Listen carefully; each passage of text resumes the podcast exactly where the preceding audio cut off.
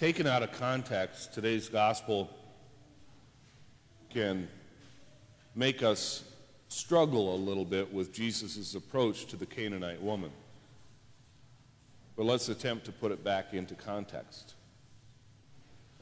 Jesus leaves Israel to go to the region of Tyre and Sidon.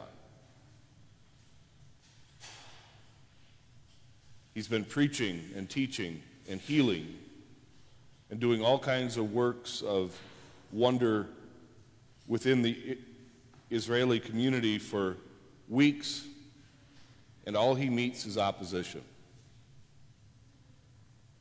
So he decides to take a little break. Anybody ever felt that way?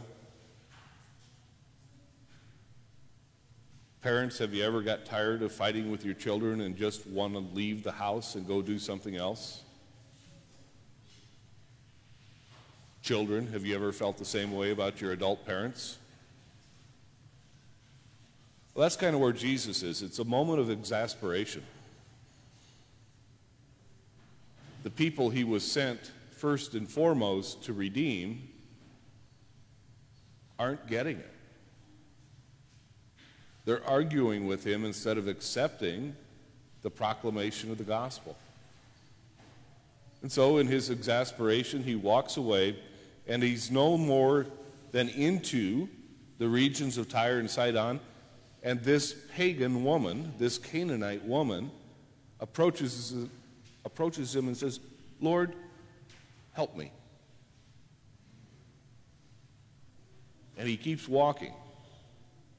Probably partly out of the exasperation, but also because he has been sent to recall the lost sheep of the nation of Israel.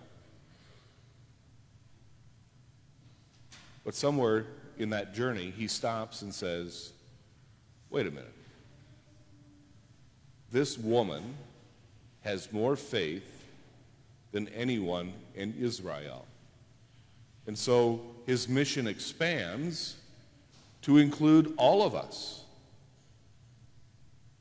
Jew and Greek and Gentile, whoever we are.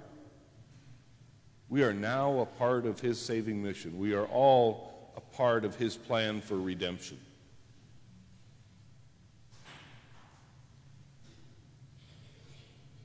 That probably was originally all God's plan anyway.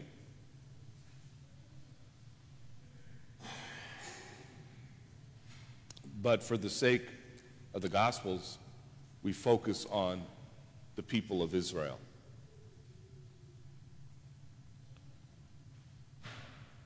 Part of Jesus' exasperation, besides the arguments, is that sense of entitlement that the Jewish people felt at that time. They've been told for generations that they're God's chosen people. And so they expect God to act in the way that he want him, they want him to act in any given moment. They've gotten really good at ad- adjusting and adapting the laws and the words of the prophets to suit their own needs rather than to take them in the spirit of the law. How many times do we feel like we're entitled to having God hear and answer our prayers the way that we want them. How often do we expect that God will just do what we want Him to do rather than living into the moment? In these days of political division and social unrest, and pandemic weariness.